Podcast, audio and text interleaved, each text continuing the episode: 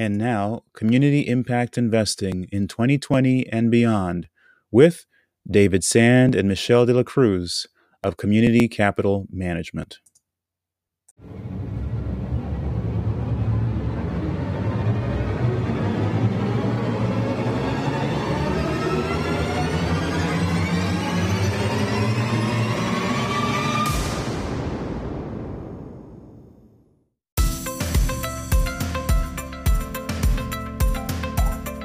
Hello, everyone, and welcome to another great episode of the Jason Howell Company Speaker Series Zoominars.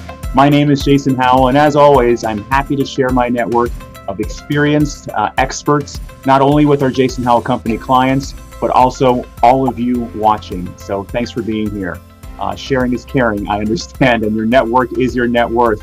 Uh, this is uh, this year is no time uh, like any other, or it's definitely the perfect time to be sharing and helping each other uh, you know, we look at what's going on right now. We're less than a week away from a national contested election. Coronavirus cases are spiking and actually peaking. That's right. After eight months of this, we're still dealing with things that seem to be just the same as they were in February. Has anything changed at all? Have there been any benefits uh, to experiencing these past eight months? Well, the answer to that, I think, is going to come from our guest today.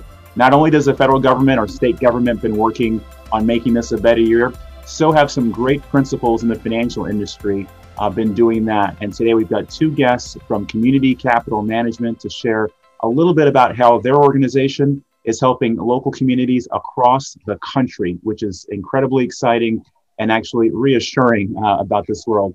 Before we get into the Q&A and ask them a bunch of details about their business and what they do, let's be polite and let's just ask them how they're doing. So we'll start with Michelle. We've got Michelle and David today. Michelle, how has your day been and uh, what have you been up to? Thanks, Jason, for having us. Um, day's been going well. It's a beautiful day here in South Florida, which is where I'm based in Fort Lauderdale, and um, just been working and uh, excited to speak with you all today. Well, we're happy to have you for sure. It's a nice, beautiful rain out here in the Washington, D.C. area. So, congrats to you on having the sunshine. And David, how is it where you are? Well, thanks, Jason. Thank, thank you for having us. Uh, since we're talking about the weather, I'm in Boston. Uh, CCM has an office in Boston, and we are expecting our first snow tonight. Oh boy! And I was thinking this morning how, in any other year, the expectation of the first snowfall, uh, unless you're going skiing, which I'm not, uh, is kind of a downer. It's a bit of a hassle. It really tells you definitively that not only summer but also fall is kind of over and we're approaching daylight savings time, which means a lot of darkness and all the rest.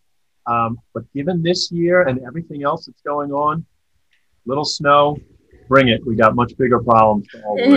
Indeed. Uh, bring it. Bring the end of the year. I cannot wait to toast 2021. That's for sure. Well, all right. Uh, I think we're just about ready to get started with the formal part of our presentation. So I will start to switch my screen and keep my eyes open for anyone that comes through. Uh, in fact, before I do that, I just want to say to folks who have questions, feel free to put those questions in the chat as um, we will be answering your questions before we answer the ones that we have started with. But we've got a great opportunity to uh, give you folks some content today that you may not have had before and uh, may not have had the experience of saying exactly how do companies invest in, in a way that creates a big impact in our communities. So, if you have come to Community Impact Investing for 2020 and beyond, welcome. You have attended the right Zoominar, and you've got a great opportunity now to learn something from a couple principals from Community Capital Management, Mr. David Sand, Miss Michelle De La Cruz. But before we get into their stories, first, a word from our sponsors. Jason Howell Company is a wonderful firm. We're a family wealth management firm that works with families to transform them not just to investors, but actually patriarchs and matriarchs of their families. How can you do more than just save up for your own retirement? How can you make an impact on the world? That's what our firm tries to help our clients do as families and as stewards of the community. And today we're really excited to see a firm that's doing that at the billion dollar level uh, in community capital management. So let's get over to them and learn a little bit more about the people that are uh, coming as guests today. First, we'll start with Michelle De La Cruz, CSRIC. Uh, her bio was in the newsletter. It's also here. We are very happy to have a client portfolio manager here and someone that is taking an active role in not only this firm, but in the communities. Uh, tell us, before you got here, though, at Community Capital Management, you were in New York, and uh, New York is a storied place, regardless of what anyone's been saying about how New York is today. Uh, what were your experiences in New York at your firm that led you here to Community Capital Management? Yeah, so I'm originally born and raised in upstate New York. Uh, moved to New York City after graduating college, and I worked at Bloomberg LP, uh, which is a financial market data uh, technology company. You might also know them for their news and media, Bloomberg TV and Bloomberg Radio.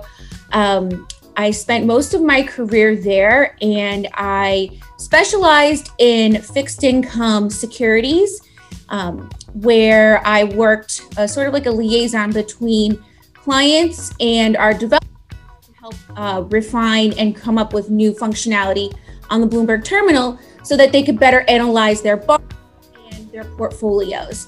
Um, traveling around the country doing that led me to Community Capital in South Florida, which was my territory at the time.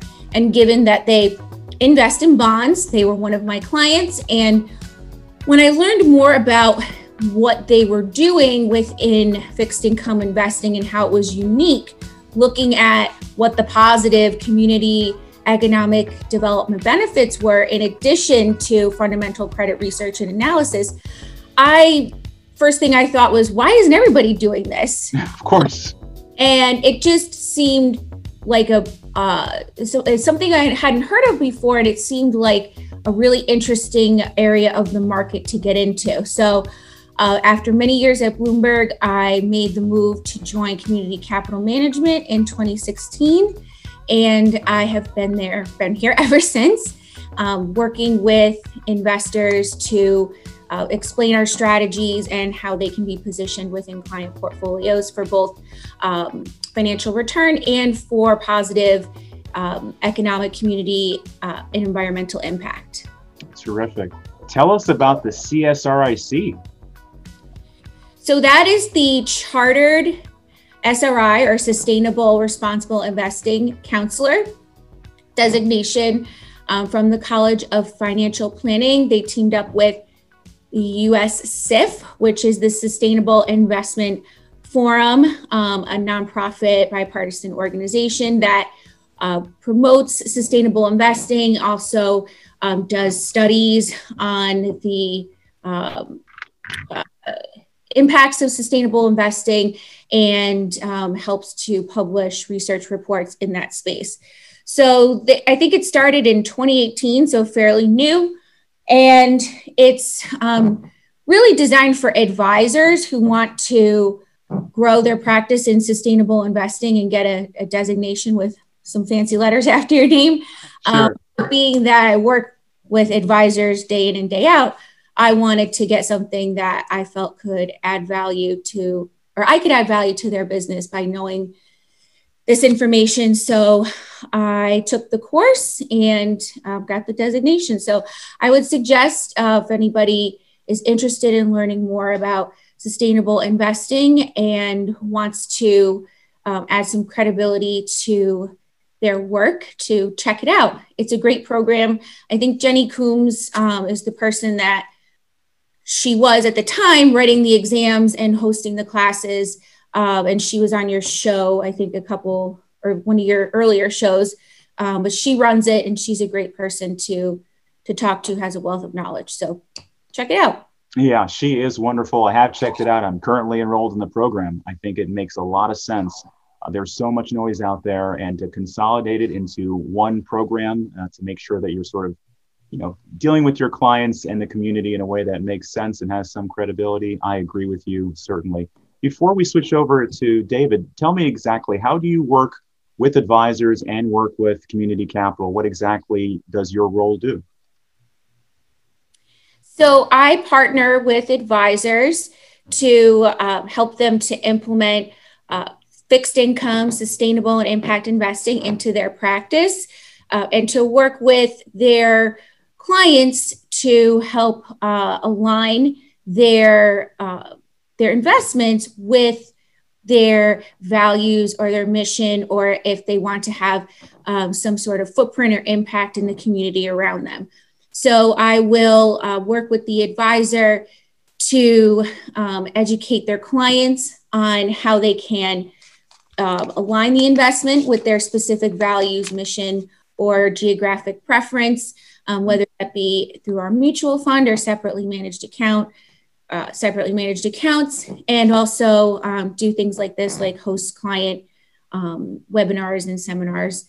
Uh, well, before it was seminars in person before COVID, but now it's mostly webinars. Um, really just education and also um, working with uh, the advisors to come up with ideas that might be a good fit for their clients based on the particular circumstance. Oh, well, thank you, Michelle. That's how we met, and I'm really happy to have you here on this. I'm going to call it a Zoominar. okay, so we'll be even even more different. All right, with that, we'll transition over to David. Uh, David, we're uh, we're glad to have you as well. And speaking with Michelle, she said maybe we should talk to David too, and I can see why. Uh, we call you the Chief Impact Strategist. I think there are some other uh, quite complimentary names about your uh, level of experience and expertise in the field. You've been doing this a good long time, uh, way before it was popular, like in the past handful of years, and have been a, a, part of sharing the message across college campuses as well, which must also be an experience. Your firm has uh, won a couple awards recently as well, so please tell us about those awards and, and a little bit about yourself. Uh, sure. The award is uh, it's late breaking news. Uh, I think it was the end of last week. Um, we won uh, two awards from the MMI Barron's uh, contest. It's not. It wasn't televised, uh, but it was. not only was it an honor to be nominated, but we were a winner for uh, sustainability and impact as a manager. Which, since that's our core business, that was um, quite quite nice. And then also uh, help me out, Michelle, for uh, investment managers under 10 billion. Uh, Asset manager of the year, I think it is. Yeah. Manager of the year, and it is. Oh, I hadn't even seen that. Look at that. Oh, so it is like the it is like the Oscars. So. And then there's the other one too. It looks just. Yeah. Um, Very nice. And it, you know, Jason, th- thank you for having us. I mean, the winning awards is nice, but it, but it also is a really uh, important recognition of how far the business has really come and grown and evolved. Um, certainly, when I started doing it, um, there weren't any awards for uh, for any of these uh, categories. And if there had been contests, there wouldn't have necessarily been very many entrants.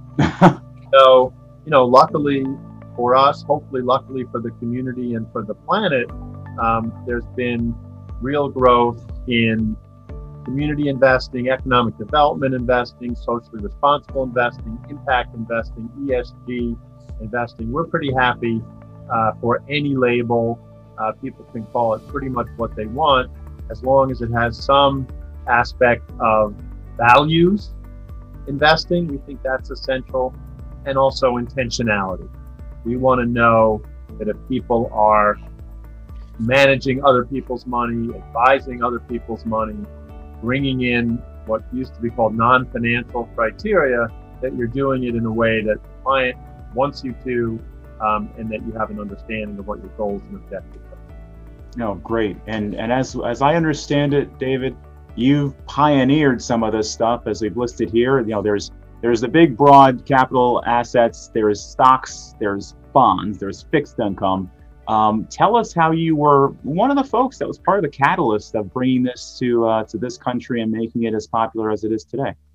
Uh, well, there, there have been some books written about it, and so I and I don't I don't want to get too deep into the history, but as I experienced it, the the first phase, uh, and we're talking late 1970s, early 1980s, was really about uh, driven by uh, the anti-apartheid movement, and I had the privilege to, to do some anti-apartheid uh, and divestiture work when I was in college, and I came out of college and you know looking for a way to continue with that, and in a fairly random uh, path, uh, met uh, someone named Robert Schwartz, died a few years ago, who had started doing socially responsible investing um, working for some high net worth people, but but mostly for uh, religious investors and maybe a couple of unions and pension funds who wanted to be investing but not investing in companies that were doing business in the Republic of South Africa. And so from there, um, when there was regime peaceful, thankfully regime change in South Africa, I felt that the negative part of SRI had been established. You could manage money and avoid the things that you didn't believe in. Um, and it seemed to me, and perhaps I was naive and, and optimistic at the time, it seemed to me that the next level for the field would be the affirmative part, would be to say, here are the things I support, whether it's the environment or, or companies with good union labor records, um, or you know any of what we now call impact investing, and so that we could have uh, affirmative investing. And as far as fixed income goes, the equity side of investing is is a little bit uh, removed if you're talking about public equities. But when you're making uh, fixed income investment, you're buying a bond, you're actually lending money or choosing not to lend money to a particular borrower, whether it's a corporation or, or a, a homeowner or what have you. Um, and so I got into the fixed income uh, impact investing. I can say now with hindsight, uh, way too early. right. Field really didn't exist. Uh-huh. I think you know just very fortunate that that it has grown in the way that it has. No, we're, we're glad that you are in the community for us to look up to. Tell us a little bit about how you're spreading the word on college campuses. Well, again, that's something where um, it used to be a pure advocacy effort. So, um, after having done divestiture work as an undergraduate and then um, moving on into being, uh, at the time, considered some sort of a subject matter expert on divestiture, I would go uh, occasionally to guest lecture, participate in a class, but it wasn't that the class itself had that topic. It was usually that there was some uh, sort of progressive uh, faculty member that wanted to expose undergraduates to non-traditional careers uh, in finance. Now, fast forward to 2020, there are many, many curriculum and, and degrees and courses, and you know, Michelle talked about accreditations. And so there is really now a, uh, uh, a pedagogy, if you will, an academic uh, underpinning for a lot of what's called sustainable uh, investing. And so now um, you can speak about the advocacy part of, of capitalism, about of social change investing, but you're also really now talking about being a practitioner and being, uh, you know, getting getting the accreditation, looking at companies, looking at the broader uh, issues around uh, corporate responsibility, being a stakeholder, and of course, in our world, community capital management, we're primarily a bond firm. We've had things like green bonds that didn't exist before. We've had uh, structured finance opportunities come our way uh, where people are trying to embed impact in the securities um, and now we have people who are coming to us uh, for employment who are trained uh, in what you might call double bottom line uh, analysis. Wow, actually trained. That it must feel both uh, both good and surreal to have that opportunity. Um, well, we're glad to have you. Thank you for giving us a little window into your history. And uh, now we'll get into some of the Q and A that we prepared uh, for our audience today. And of course, there was contact information for those who registered for both David and Michelle. For those of you who may be watching on Facebook or who are seeing this video um, a little later on as a sort of a post video, you can see the contact information for both David and Michelle right under their names. Uh, fascinating people. They have a lot more to say. And uh, this is just going to be a little bit of a scratching of the surface on community impact investing and um, a little bit about how you can work with some of the firms, some of the good guys out there that are doing things to help our communities that need so much help. Well, the first question I've got here to um, level set is what exactly, David, is community impact investing? So, Jason, for us, uh, community impact investing is the skill set that we bring to bear investing in the United States. We, we are only a US investor in our fixed income work, uh, investing in market rate instruments that have some form of geographic or impact benefit embedded in them. So we are we are making money for our clients. Um, we're very focused on risk. We're very focused on capital preservation, but we also want to make investments that will support people's hometown. Uh, when we sometimes we work for families, the families have moved away, but the family wealth came from a particular geography. Some of our clients are community foundations that are doing uh, grant making in a defined geography, and uh, they want to do some endowment investing in that same geography as well. So we take a broad definition of community, um, but we also work very specifically on defining community on a map at the same time. Terrific. So yeah, there's a there's a spectrum there, but there's a spectrum in the community. So it's important that you do that. Michelle, tell me about community um, CCM specialty and the impact that your firm, yours and David's, is having in the uh, investing world. Certainly.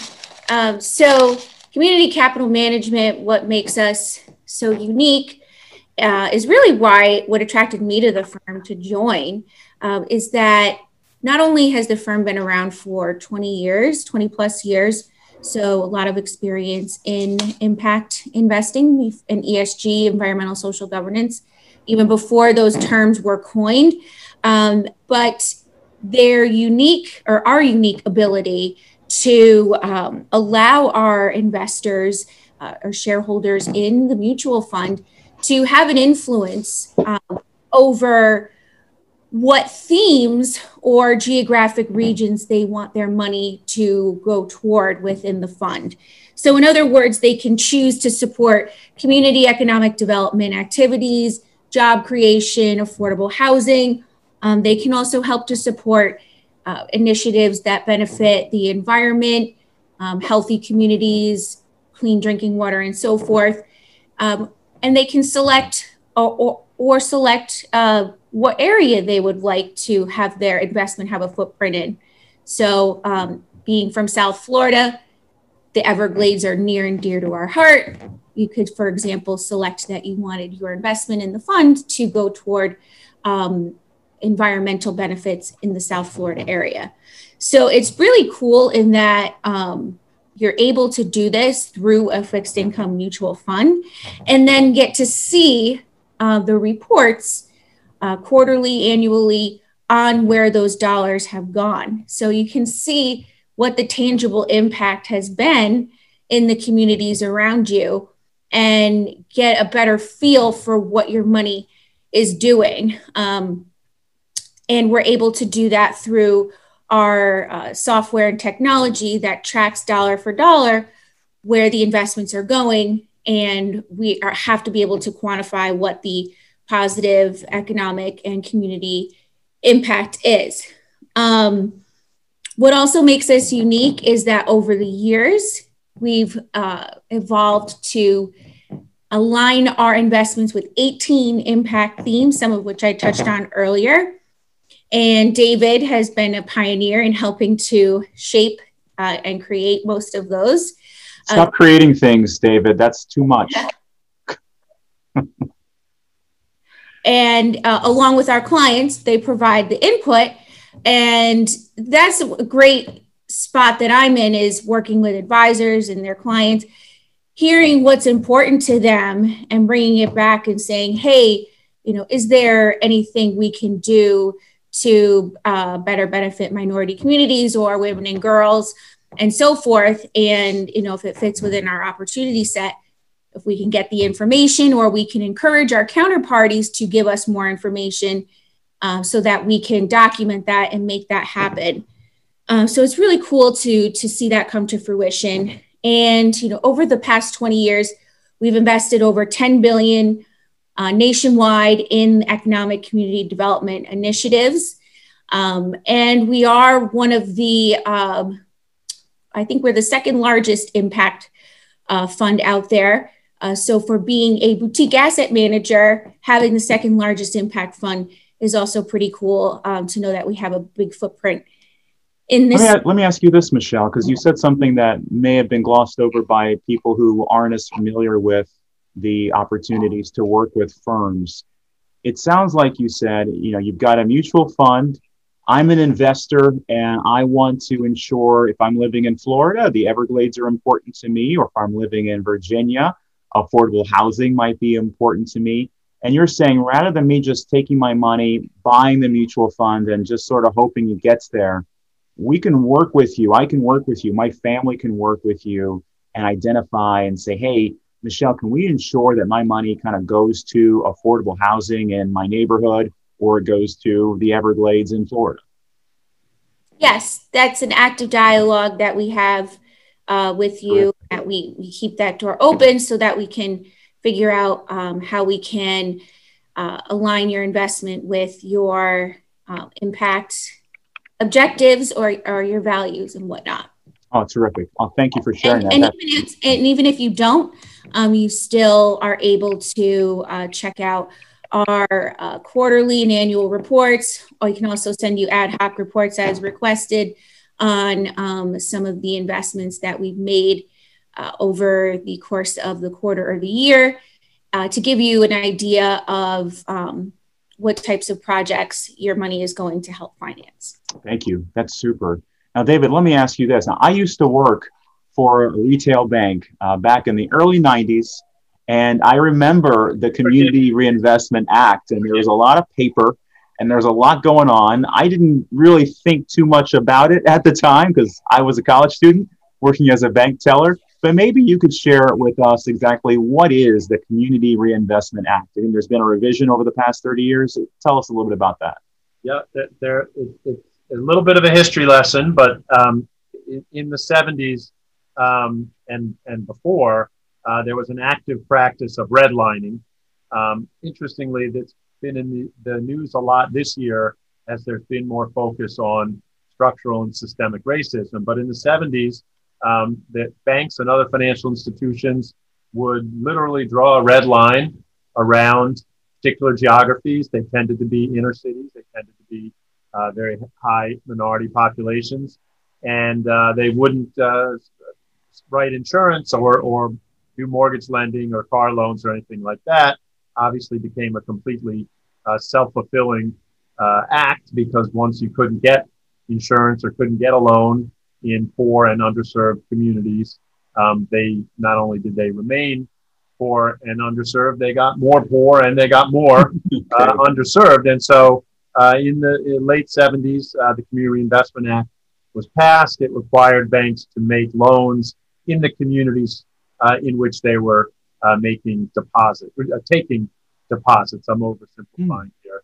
Um, and so uh, when the act was revised in the 90s, uh, a test was, was added where there was something called the investment test, where banks, in addition to their lending, uh, they were evaluated for what balance sheet uh, assets they had that were community based, community sourced, and supportive of the community. And that was the birth of the uh, what's called the CRA mutual fund industry, a small industry, but uh, one that uh, uh CCM is, is a leader in. And so um, our fund that we've been talking about, um, the full name is the CRA Qualified Fund because when we started 20 years ago, our clients were almost exclusively regulated financial institutions who were investing uh, to make a good rate of return, but also for the regulatory credit that they got um, because of the CRA qualification uh, of the investments that we were making. When we broadened and diversified our client universe to include individuals and nonprofits and faith-based investors and healthcare entities and so on, we, we were often asked, well, the CRA applies only to banks. I'm not a bank. I'm a person. I'm an IRA. I'm a 401k. I'm a foundation. Um, and what we say is it's, it's having that definition of CRA qualified that means having a CRA qualified act fund uh, a, a, an appropriate vehicle to consider for non-regulated investors.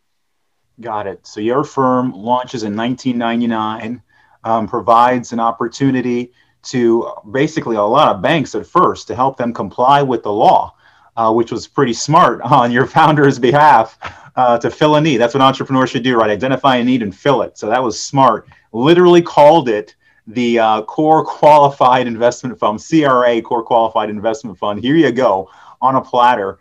And uh, it got pretty popular. And you're working with religious organizations, uh, high net worth folks as well, uh, right. institutions, um, nonprofits, and giving them all a crack at basically doing well while doing good, which is uh, which is just terrific. This will be a toss up here, but you know now we're in 2020. There's obviously a lot of need. That's why we're hearing more about this history, this social history of our country. Um, how has the COVID 19 outbreak, the uh, social unrest, uh, you know, impacted by George Floyd in June and the rest of it, how has all of that affected your fund and really just affected the ability to support these communities that have long been ignored? Uh, why don't I go first? And Michelle, feel free to add anything. I'm sure I'll forget stuff. So, um, first of all, uh, how has it affected the fund from from an investment point of view? we do have a lot of investments in neighborhoods that have experienced civil unrest. Um, you know, we've been monitoring what's been happening in Philadelphia over the last two or three days. Um, the investments we make do have credit enhancement. So we have, uh, in effect, uh, credit insurance provided by Fannie Mae, Freddie Mac, Ginnie Mae um, for, uh, for, for many of the investments that we have that are in communities. Um, more broadly, uh, the, the, the focus on uh, the inequities in our system, uh, the focus on um, uh, the impact that coronavirus COVID 19 is having, particularly on the most underserved, particularly on minority communities, people who uh, at great risk for uh, negative healthcare outcomes before the virus and are experiencing it, um, you know, even more intensely now um, than the rest of the population. Although the rest of the population, I'm sad to say, seems to be catching up pretty quickly lately. So we we uh, in uh, earlier in this year uh, did an initiative within the fund using um, money that we already had to try to make sure that we were investing when we could in uh, opportunities that related to uh, healthcare delivery, service delivery. We'd love to be involved in some contact tracing investments if we could figure out what they would be. Um, we were able to do some uh, loans to healthcare service providers to help them finance additional PPE equipment and things of that sort. So um, we're trying to do our part. Um, there's a lot of work that needs to be done. Yeah, a lot of work indeed. Anything to add to that, Michelle?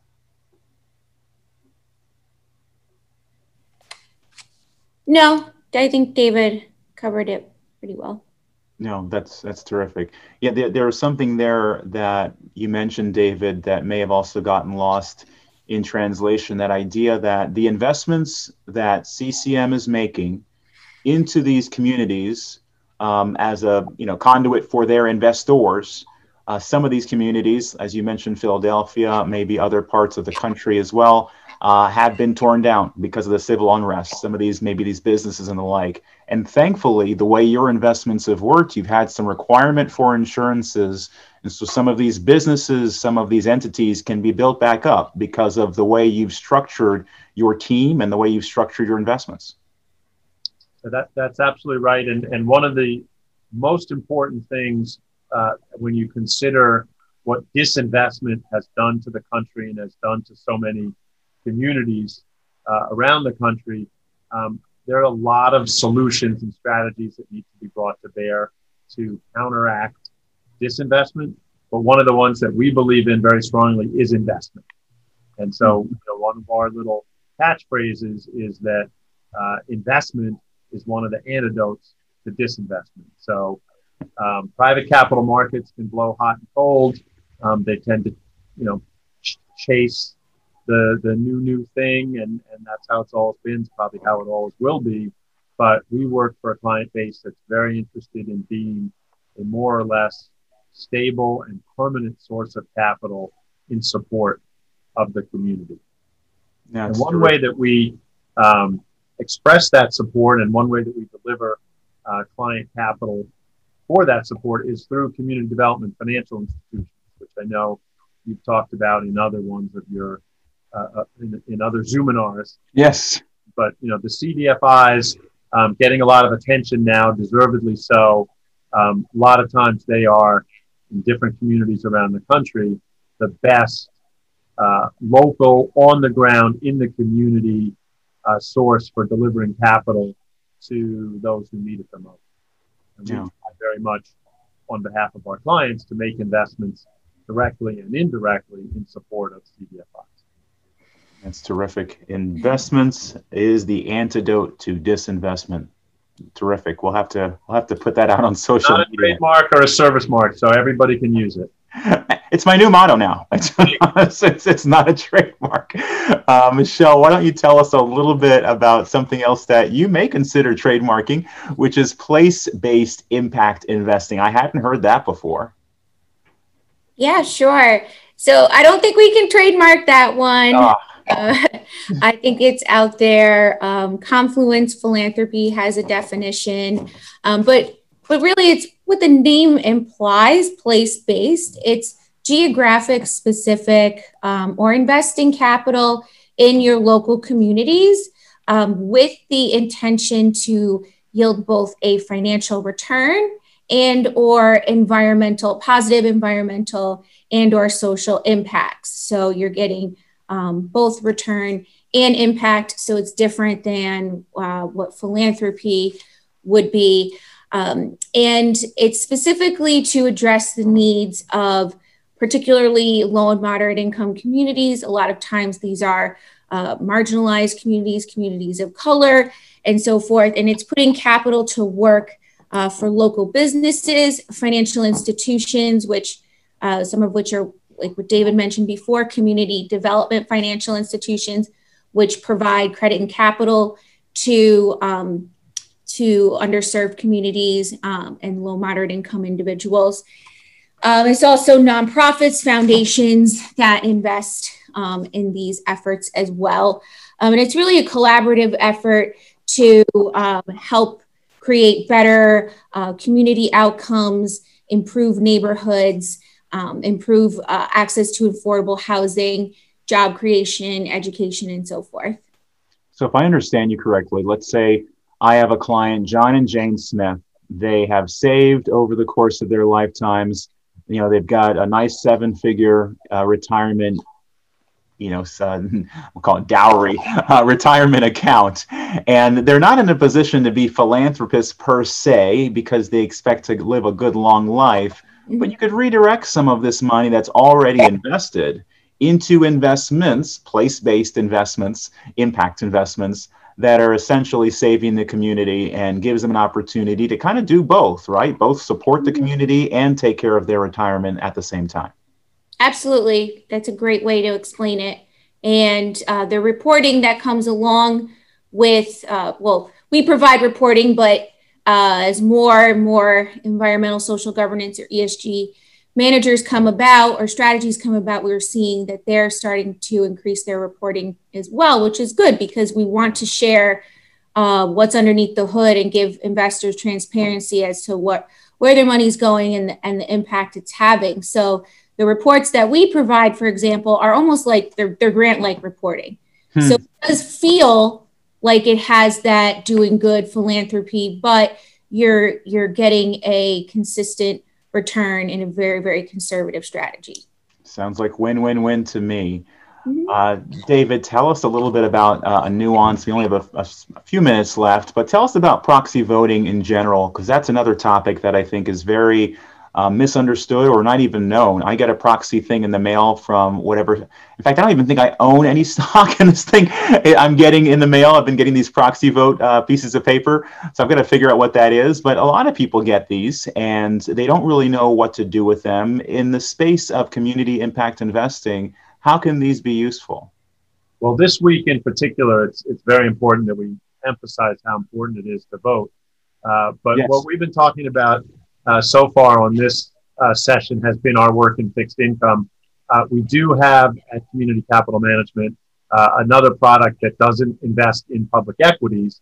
And because we're an impact investor, ESG investor, um, we take very seriously the proxy voting for those companies where we are a shareholder. And so, um, you know, little basic finance. I mean, if you own stock, you own the company and the management of the company. You elect the board, and the, the board uh, hires and fires management.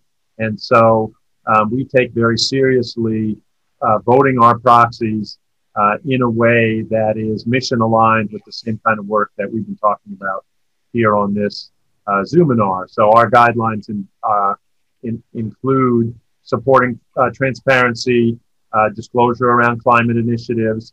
Um, we withhold our proxy votes from any uh, board of a public company that has fewer than two women directors. Hard to believe in 2020 that there are still boards with no women on them. In some cases, boards just with one woman. We think we think two is good, more is better. Um, and so th- those are guidelines that we um, came out with when we began uh, working in public equities, and we revise them regularly uh, in dialogue with our clients. Yeah, I believe in your most recent annual report, you talked about uh, supporting, um, you're one of the first too, corporate gender equity and transparency, and, and of course also the Green New Deal your company is behind. And so, really, areas of, a, of, really strong support from the community capital management folks, the capital investing folks. Um, and to that end, as we round out our discussion here, Michelle, can you tell us a little bit about the Minority Cares Initiative?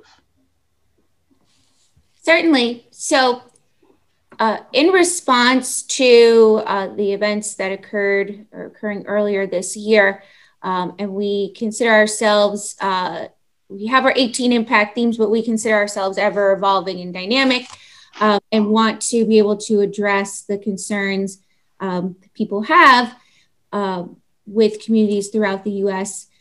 Uh, we launched the Minority Cares Initiative it's uh, CARES is for, I got to look at this, community advancement and empowerment strategy. Awesome. So, really, what it is, we've been doing this already for 20 years. Sounds like it, yeah. Just amplifying it and highlighting the ability we have to direct your capital toward investing in um, communities of color uh, in particular. So it's an initiative we have over the next five years, I believe, is to invest two billion um, in uh, aligned with eight of our impact themes that um, support minority communities. So we have minority community advancement, economic inclusion, um, human empowerment, and so forth. There's eight of them that we've put together. And um, with any amount investment, even the smallest amount, um, the minimum amount, you could tell uh, your advisor, tell us that you want your investment to specifically support uh, the Minority Community Advancement Initiative. And um, all of your investment will go toward that uh, those eight themes for that initiative and then we'll provide quarterly reporting which uh, this is our first full quarter that we just completed and the report should be out soon where we highlight a few example investments and then show you geographically uh, where those are located. And so far, we launched, I think we launched this on June 19th. Yes, Juneteenth. Uh, so awesome. far, since then, uh, as of the quarter end, we've invested already 246 million in this initiative. Uh, so really, it's driving uh, capital into these communities and into the hands of um, uh, minority businesses and, and individuals. And it's signaling to our counterparts as well that there's a demand in the marketplace for these types of loans and investments that we want to make. So uh, we feel that it's perpetuating or furthering income or sorry, um, impact to come in uh, this area. So it's a, a great way to have some uh, say if you want to support this type of initiative, uh, have some say over where your money is going um, through the Minority Cares uh, Impact um, Initiative. So that is over the next five years. Um, but again, we have expertise in, in doing this since uh, our inception back in 1999. Yep, doing this for 20 years. Um, you've had 18 themes, uh, and you pulled eight of these themes and said, "Hey, let's let's actually highlight this. Let's put uh, a spotlight on specifically the areas that minorities, people of color, however you want to call it, um, that these folks need and that are having a, um, a desire for, and that people want to support." And you picked Juneteenth, which is a special day to pick. Um, so that means you're, you're really thinking about this as you have over all of these years. Um, I'll thank you on behalf of a lot of folks who appreciate this leadership, this pioneering that uh, that David likes to do. Um, now the whole firm is getting involved in this pioneering once again. Well, I'm in Virginia. Uh, I know that you are in Florida, Michelle, and David is in Boston. But uh, thanks to some of the work that your organization has done, uh, in Lorton, Virginia, the community capital management folks have a relationship with the Commonwealth. So maybe, David, you could tell us a little bit about the, what is it, the uh, Workhouse Arts Center, about 20 minutes from where I live. Yep, it's in it's in Lorton, Virginia, and and uh, we, we love all of our investments, and and uh, you know we don't we don't ever like to say we have favorites, but uh, one of our favorites uh, is the Lorton Workhouse Arts Center, um, and it, it's an example of uh, a repurposing of a facility. Uh, it was a prison um, uh, outside of DC. Um, and in fact, uh, a little fun fact is when one of the very first uh, suffragette protests happened in Washington a little over 100 years ago. and a lot of the women were invested, sorry, arrested. they were arrested and taken to Lorton. It was, it was an active prison. it was also used uh, as a prison farm. So a little American slave labor, if you will, because a lot of the fresh uh, fruits and vegetables that were brought into DC uh, in the 20th century uh, came from there. Eventually, it was abandoned, as so often happened with some of the uh, geography and, and, built environment from uh, from that era. went through a long period of being inactive, there was a redevelopment effort. We were able to buy the bonds in the redevelopment. It's now uh, a combination uh, community center, art center. Uh, there's gallery space. There's outdoor recreation space. Um, we've mentioned that we have 18 themes. What we like is when we can have a transaction that can touch multiple themes. So this one is neighborhood revitalization, arts and culture.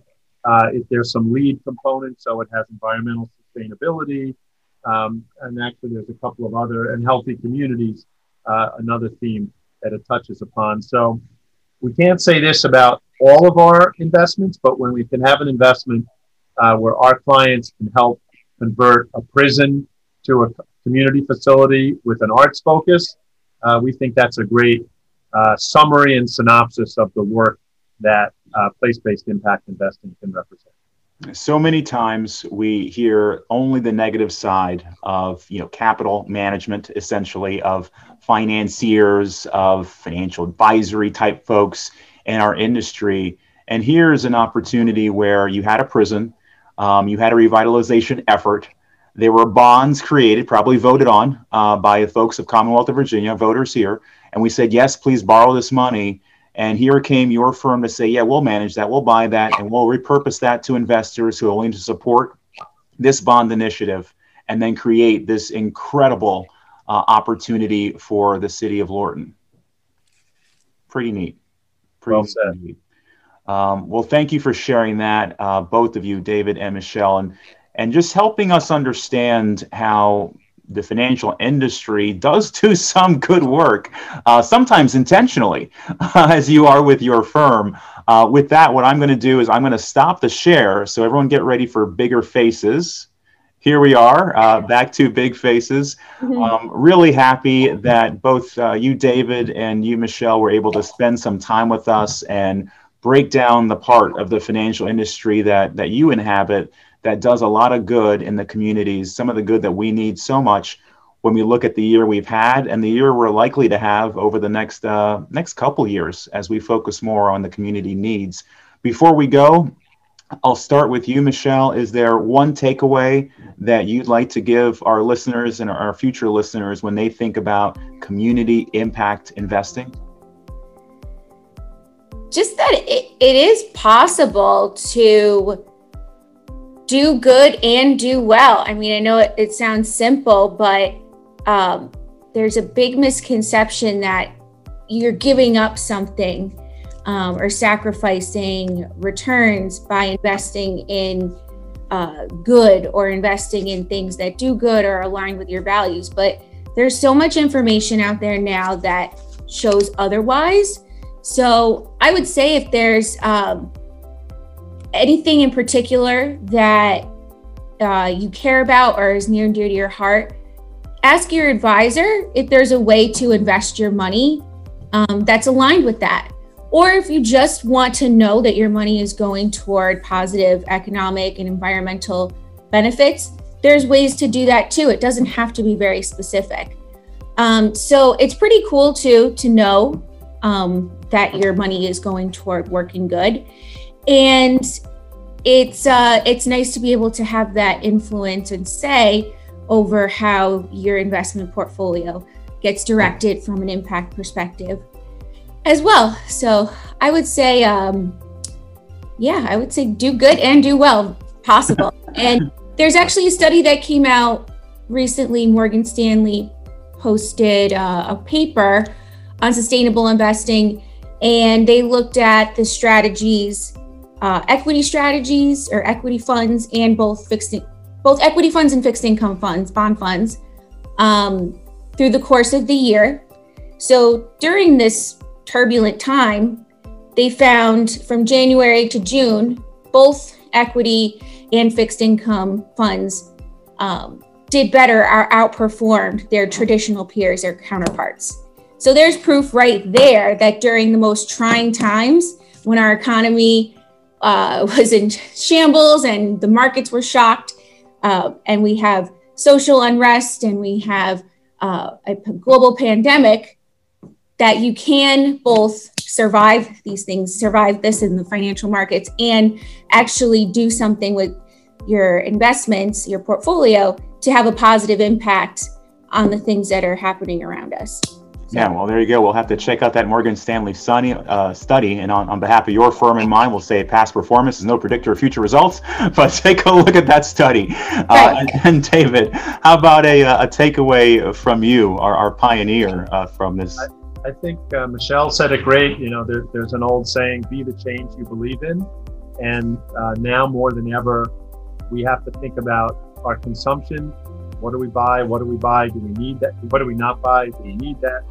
Buying. You know, we think about who uh, we do business with, what our brand loyalties and affinities are. Um, we certainly think about volunteer. Where do we dedicate our time, our resources, philanthropy, and part of it, part of being the change you believe in, is also looking at your investment dollars and seeing how they are invested and seeing if they're invested in a way that's values aligned, mission aligned with what you really be the change you believe in. Thank you so much. Michelle De La Cruz, CSRIC.